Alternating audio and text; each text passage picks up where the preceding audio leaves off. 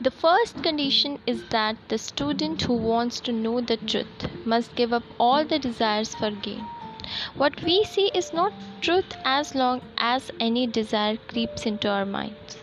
So long as there is in the heart the least desire for the world, truth will not come.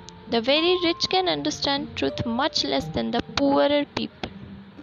The rich man has no time to think of anything beyond his wealth and power. His comforts and indigence, I do not trust the man who never weeps. He has a big blocks of grind where his heart should be. Therefore, the disciple, knowing what prosperity means, what happiness means, gives up all these and seeks to know the truth and truth alone. The second condition is that a disciple must be able to control the internal and external senses. All these senses, external and internal, must be under the disciple's control. By hard practice, he has to arrive at the stage where he has assert his mind against the senses, against the commands of nature.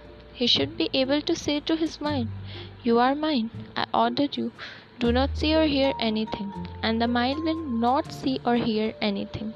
No form or no sound will react on the mind. In that state, the mind has become free of the dominion and domination of the senses has come separated from them.